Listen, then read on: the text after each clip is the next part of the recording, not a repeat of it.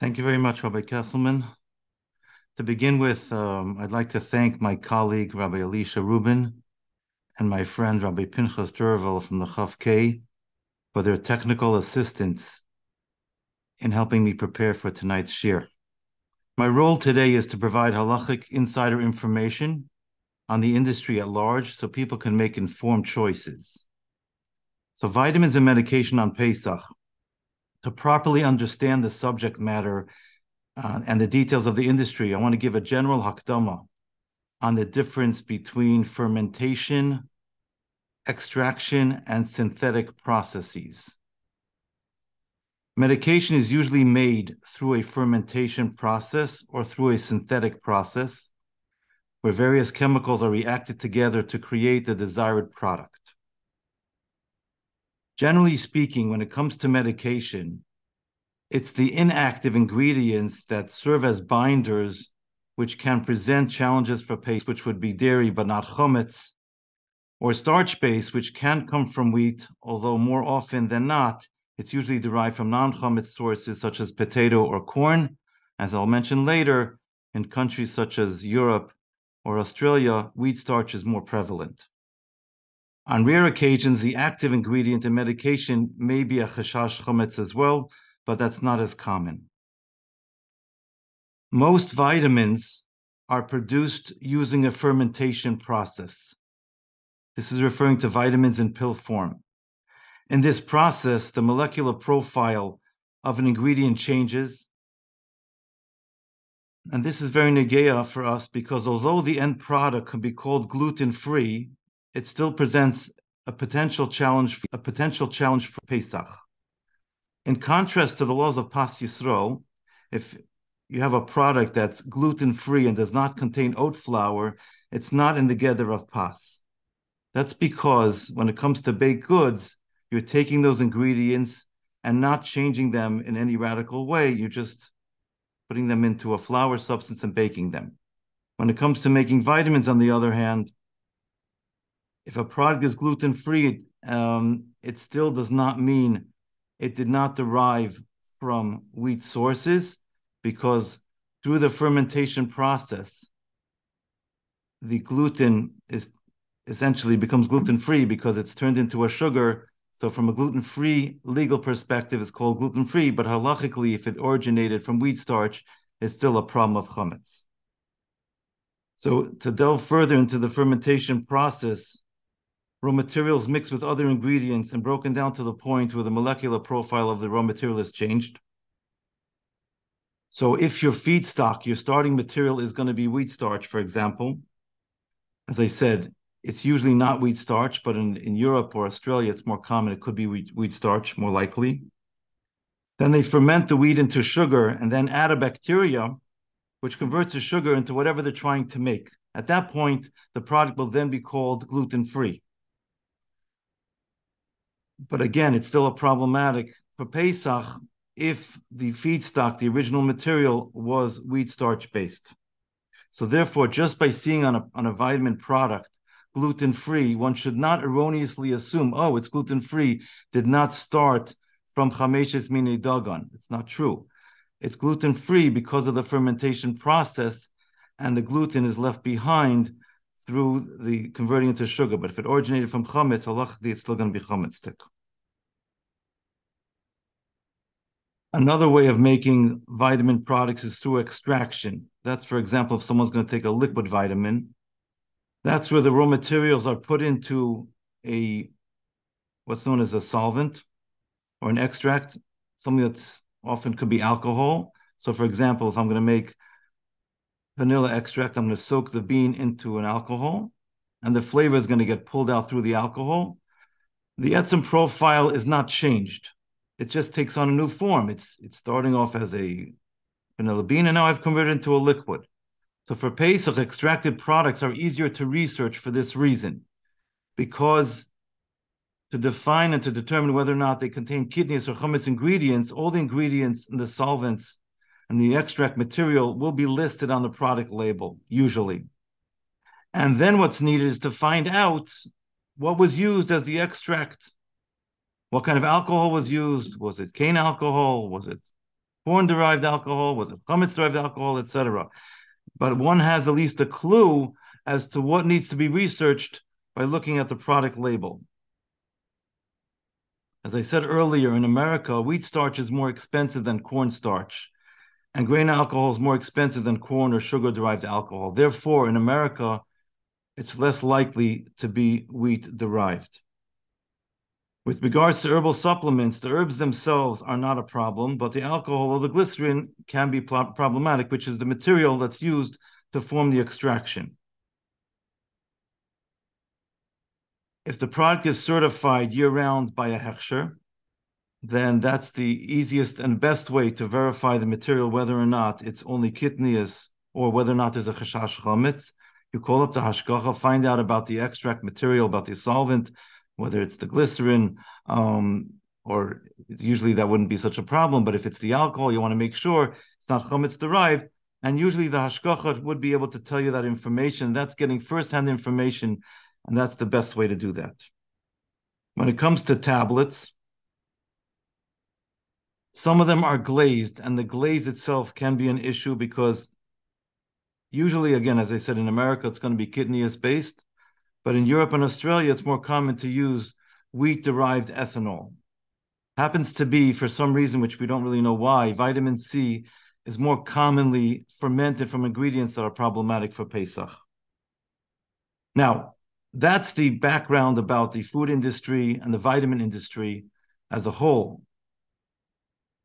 What do we do about this information? So, if a doctor tells someone that they must take a particular medication, whether it's for a physical ailment, a mental ailment, or an emotional ailment, they must take it, and we say to them to take it in a swallowable pill form, because that is shaloi kederech achila. That's the not or it's not an ordinary way of eating. It's not considered to be food, and there's no shaila. That's what they have to do. I'm not paskening, but if, but from what I've spoken to Chassidish Rabbanim, Litvish Rabbanim, from all walks of from life, they all say that if a person has to take a pill, swallowable pill as medication, they must continue taking it on Pesach if the doctor says they have to take it. Chas v'sholem for somebody to play around with such a thing. It's mamish bikoch nefesh, and one has to be mekayim the of ushmarta miyoyle nafshi seichem. Chewable pills and liquid pills or li- liquid vitamins or liquid medication are a different story because because it's chewable or because it's a liquid, it's kederach, it's it's considered derech achila, and therefore it's much more problematic.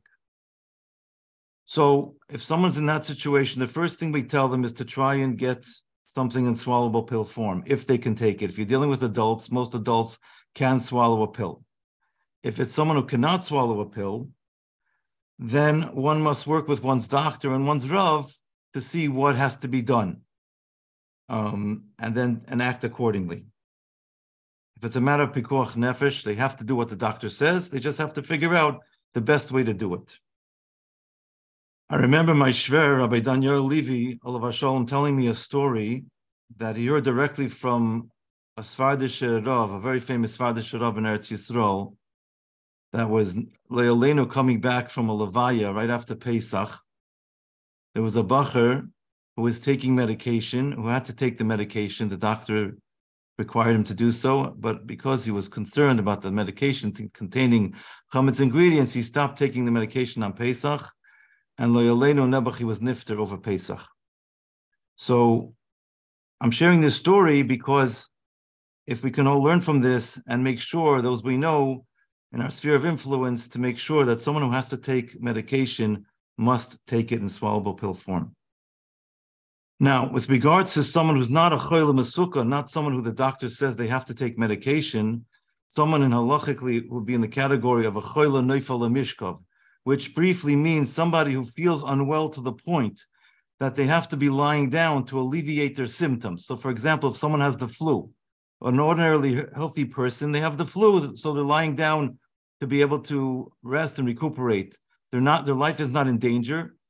So when the chachomim this is, of course, speaking for the Ashkenazi community. For those Sephardim that eat kitnius, it will be a different story. But when the Chachamim aser kitnius, they did not aser it for choilim or for ketanim. So if there's a choila that's neifal mishkov, someone who feels so unwell to the point where they have to lie down to alleviate their symptoms, or if it's for the needs of a young child, then they are allowed to take kitnius, for the for the sake of them for their health.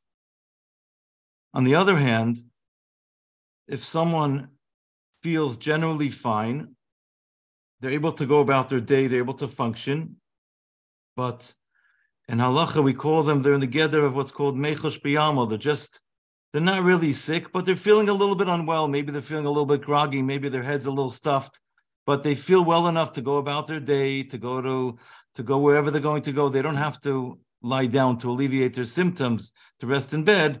Such a chayla is not allowed to take kitnius on Pesach because they're not really considered to be a chayla. It's only mechosh bi alma. They're only feeling a little bit unwell. They're not really considered sick. Now, now that we've given that sort of hakdama, so to speak, how do we ascertain, how do we verify whether or not something only contains kitnius or has an actual chashash chametz? I guess we can say that's the million dollar question.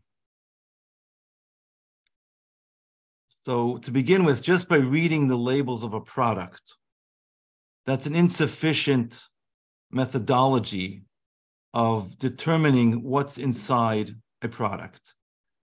Just for one, in the food industry, the FDA does not require people, manufacturers, to list ingredients that are going in at less than 2%. So you can have an ingredient that's higher than shishim, let's say higher than 1.6%, less than 2%, that's going in, that's going to be chometz mamish, and you're never going to know by reading the ingredient label. Just parenthetically, um, I'll just share a little story. I was uh, we certified a product years ago that was like a soy-based type of drink. It was really kitnius, be'etzim, but it did contain actual oat flour as a thickener. Oat, oat flour is commonly used as a thickener in some drinks and it was going in at less than 2%, higher than 1.6%, so it was not batel b'shishim, and it actually contained chametz gamur. So that's one thing we have to realize is that it's never enough just to read the ingredient panel. To find out if a product is only kitnius or contains actual chametz, the best approach would be if the product is kosher certified by a reliable agency, is well before Pesach to call up the hashgacha get in touch with the rabbi who's in charge of that particular account, that particular company, and ask him the question. You can email the question sometimes. Is this product actual chametz, a chashash chametz, or does it is it only kitnius?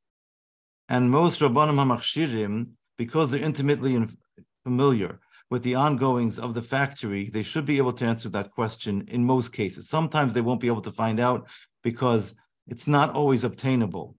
But generally speaking, usually they can find this information out for you. Even when the Hechsher doesn't certify for Pesach, but because they have the formula information and they visit the factory, they usually can find this information out. Now, what about the lists that are available online, published by various people that do all sorts of work in the research? So the list basically, in short, um, my Shver Rabbi Levi, Shalom, was not a fan of the lists. He wrote articles about it. And uh, the reason he was not a fan of the lists is because the lists are gleaned information, usually from phone calls made to companies. Um, and you're speaking to people on the telephone, and you have to hope they're giving you accurate information, and you also have to hope that they understand what you're saying. So there's there's certain sketchy nature about this. Of course, it's it's uh, the people making this list deserve a lot of credit because they're trying to help the tzibur.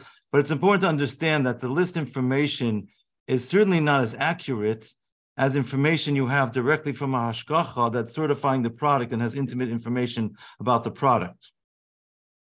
So if a person's in a matzav halachically, whether they have to take a particular product, so the list can only help because halachically you're allowed to take it, so you have the base protecting you, so to speak, and the list is good for that extra added uh, level of, of comfort and protection. If someone needs, knows in advance they have to going to take, they're going to have to take certain vitamins. Now, how do how does halacha classify vitamins? So, so very simply, if a person's doctor tells them that they have to take vitamins every day to function, then it has the din of medicine. They should take vitamins in swallowable pill form. Even with saying that, if they're taking vitamins that are kosher certified, it's still a good idea to reach out to the hashgacha because very often they can find the exact same vitamin, which is vaday only kitnius, and a different vitamin, which may be a chashash chametz. And if the medicinal effect is equal, of course, we should try to take one that's only kitnius. So the way to do that is to speak with one's doctor first to get the medicinal uh, diagnosis, so to speak, whether or not it's a medicinal requirement, and then you go to the Rav, and then you speak to the Hashgacha for information. A product is not certified, if it's a vitamin product not certified and absolutely must take it, then as the category of medicine, again, swallowable pill form is the way to go. And do as much research as possible, but again, not with chas v'sholem, uh, not listening to the doctor. You have to listen to the doctor and do whatever the doctor says. There's a story just to illustrate a point about a very chashav was asked a question whether or not someone's allowed to take medication on Shabbos. We know it's an Issa Rabban, a rabbinic prohibition to take medication on Shabbos because of a chash, of shechika samimonim, of grinding up spices and things to make prepare medications. So if someone's in the category of a of a chayla and a mishkav, they're allowed to take it. So the, the Rav Paskin, in this particular person's case, they were allowed to take medication on Shabbos. Someone questioned the Rav and said, "You you seem to be a little bit callous and a little bit uh, lenient with regards to the Isser of Shabbos." So he said, "No, I'm being machmer on pikuach nefesh."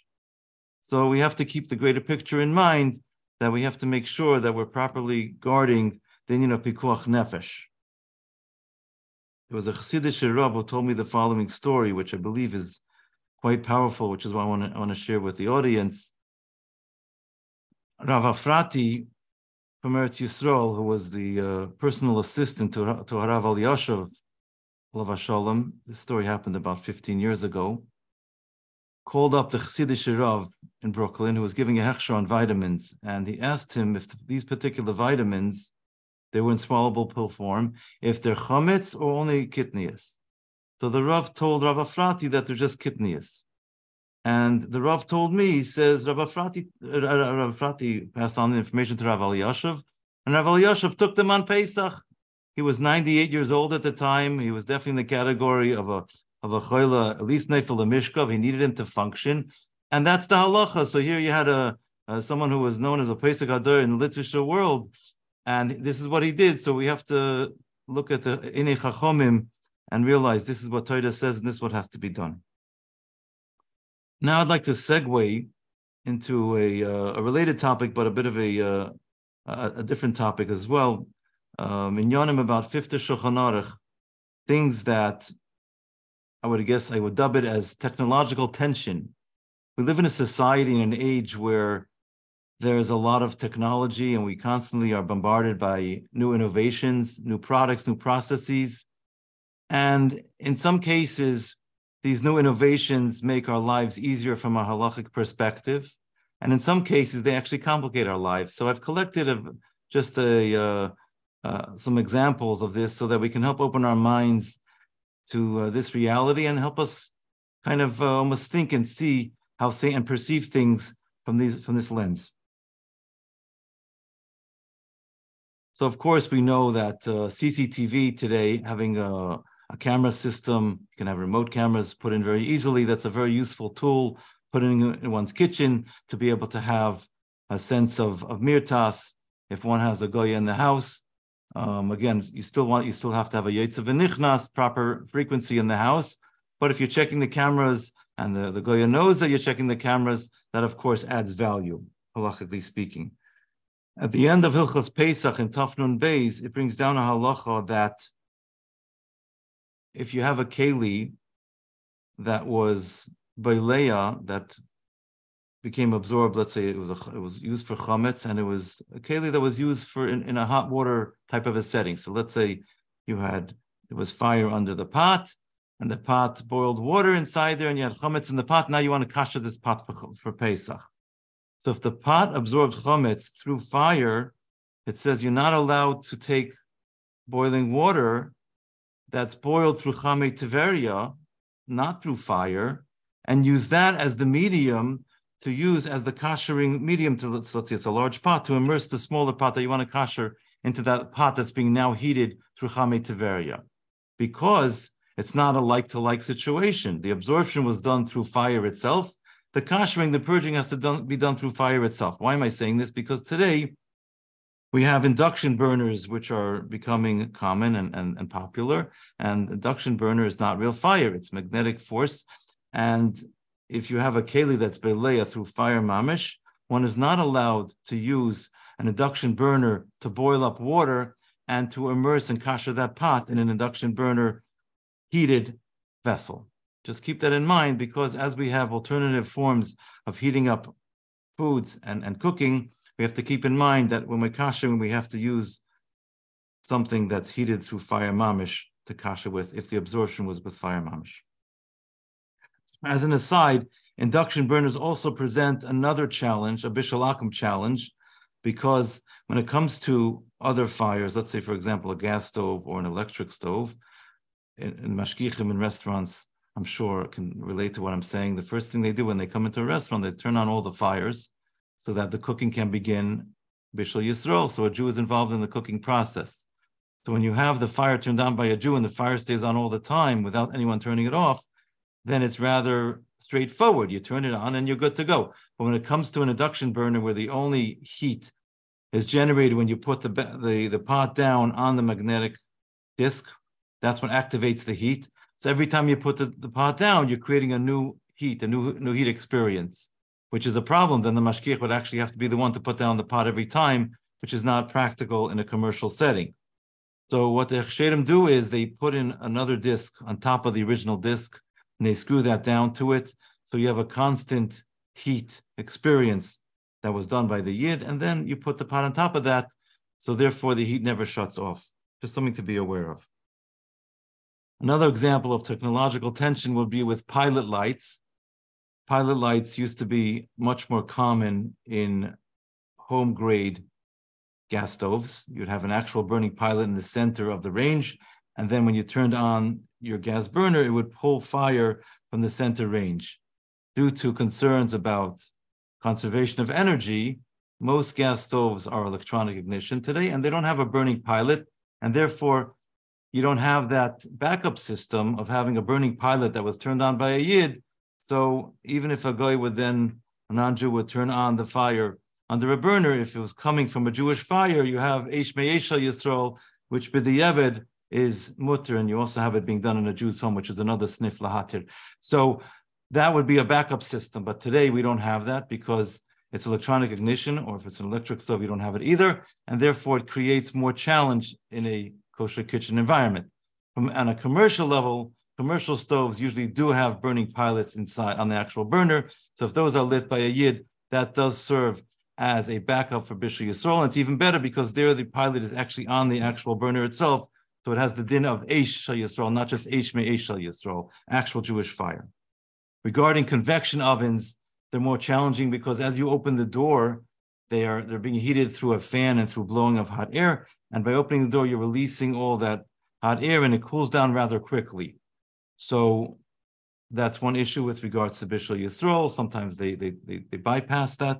But when it comes to kashering a convection oven, another thing to be mindful of is there's a fan and there's a plate. And a lot of times food builds up behind the fan and the plate. The proper way to do that is to actually remove the plate where the fan is to clean it properly before kashering. When it comes to kashering kalim, of course, the keli has to be cleaned. One has to be mindful when it comes to large commercial sized kalim, a lot of times the underbelly of the keli could be dirty as well, and make sure to look there as well, especially if it's not a flat surface that can be built up.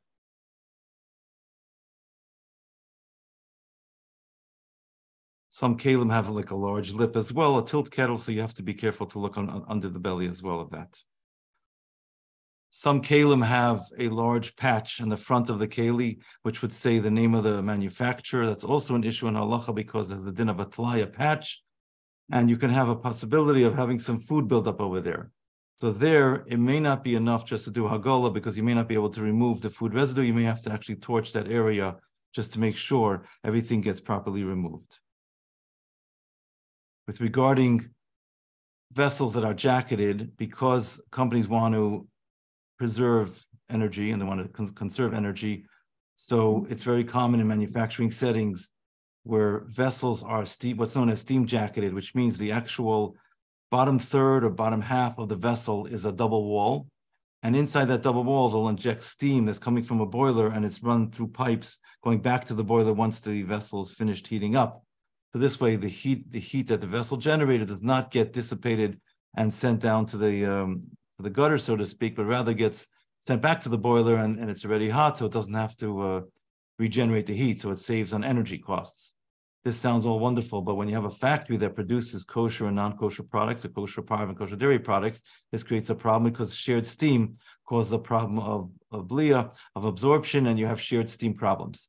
So the way this is dealt with is, is many different ways. One way is to actually bleed the steam and not to allow the steam to return. Another way to do that is to put in a davar apagim, like a bittering agent, where the steam becomes entirely inedible and it's it's totally bitter. There's a special chemical known as Bitrex, which works effectively in this regard. Just something to be mindful of. Electronic vessels that are heated through uh, electrically do not have a problem of steam return, but they do have an issue. A lot of these electronic vessels are also have a jacket, and very often they'll have a, a water loop inside there that's going to also be get heated up and, and help the product heat. So if that water loop was also used for chametz, it's not enough just to clean out the actual keli. You also have to drain the water loop and refill it with fresh water before the koshering. So that also has to be bled, something to be mindful of before koshering such a vessel. I'll conclude with a story that highlights the importance and the, the fact that Torah Leba Shemayim, he, we spoke about many, many things that are relevant to the life of a Jew and a Jewess, and we have to follow halacha and lead balanced lives in a way where we can invest our energy according to the way Torah instructs us. Before I get to the story, I want to mention a word from the Rebbe. Rav Chaim Goldzweig was a well-known kashrus expert, and about 50 years ago, he was by the Rebbe in Yechidus. He davened Sachari, his father was a Chassidish Rebbe, and the Rebbe asked him to speak for Neshei Chabad about kashrus. So he said to the Rebbe, the Yurei Mushlemim, what am I going to tell them? They're all Chassidish women who are God-fearing running God-fearing homes. What am I going to tell them already? So the Rebbe said they're they're machmer on things that they don't have to be machmer on, and they're being makel on things they should not be makel on.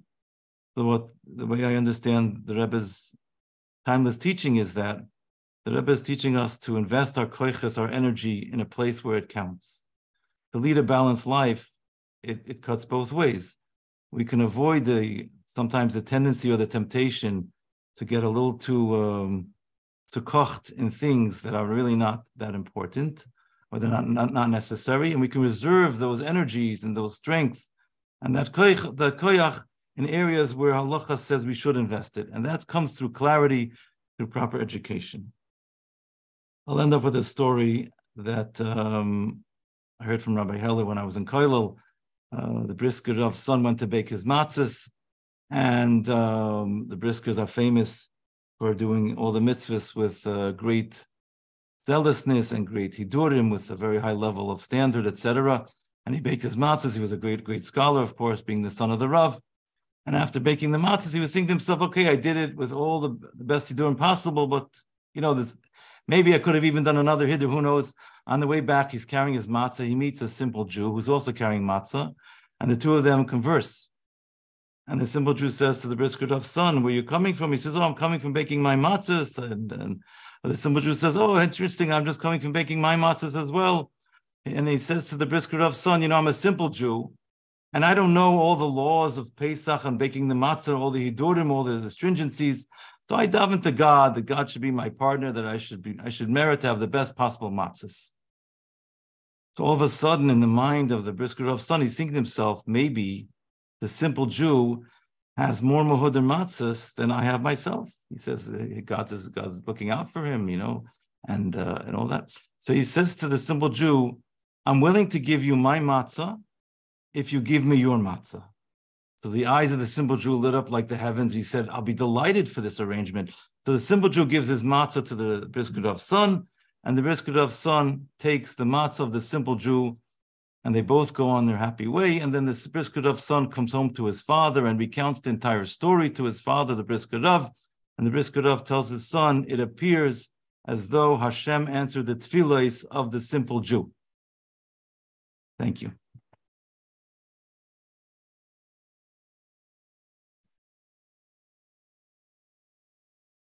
All right, Yasher Koyach.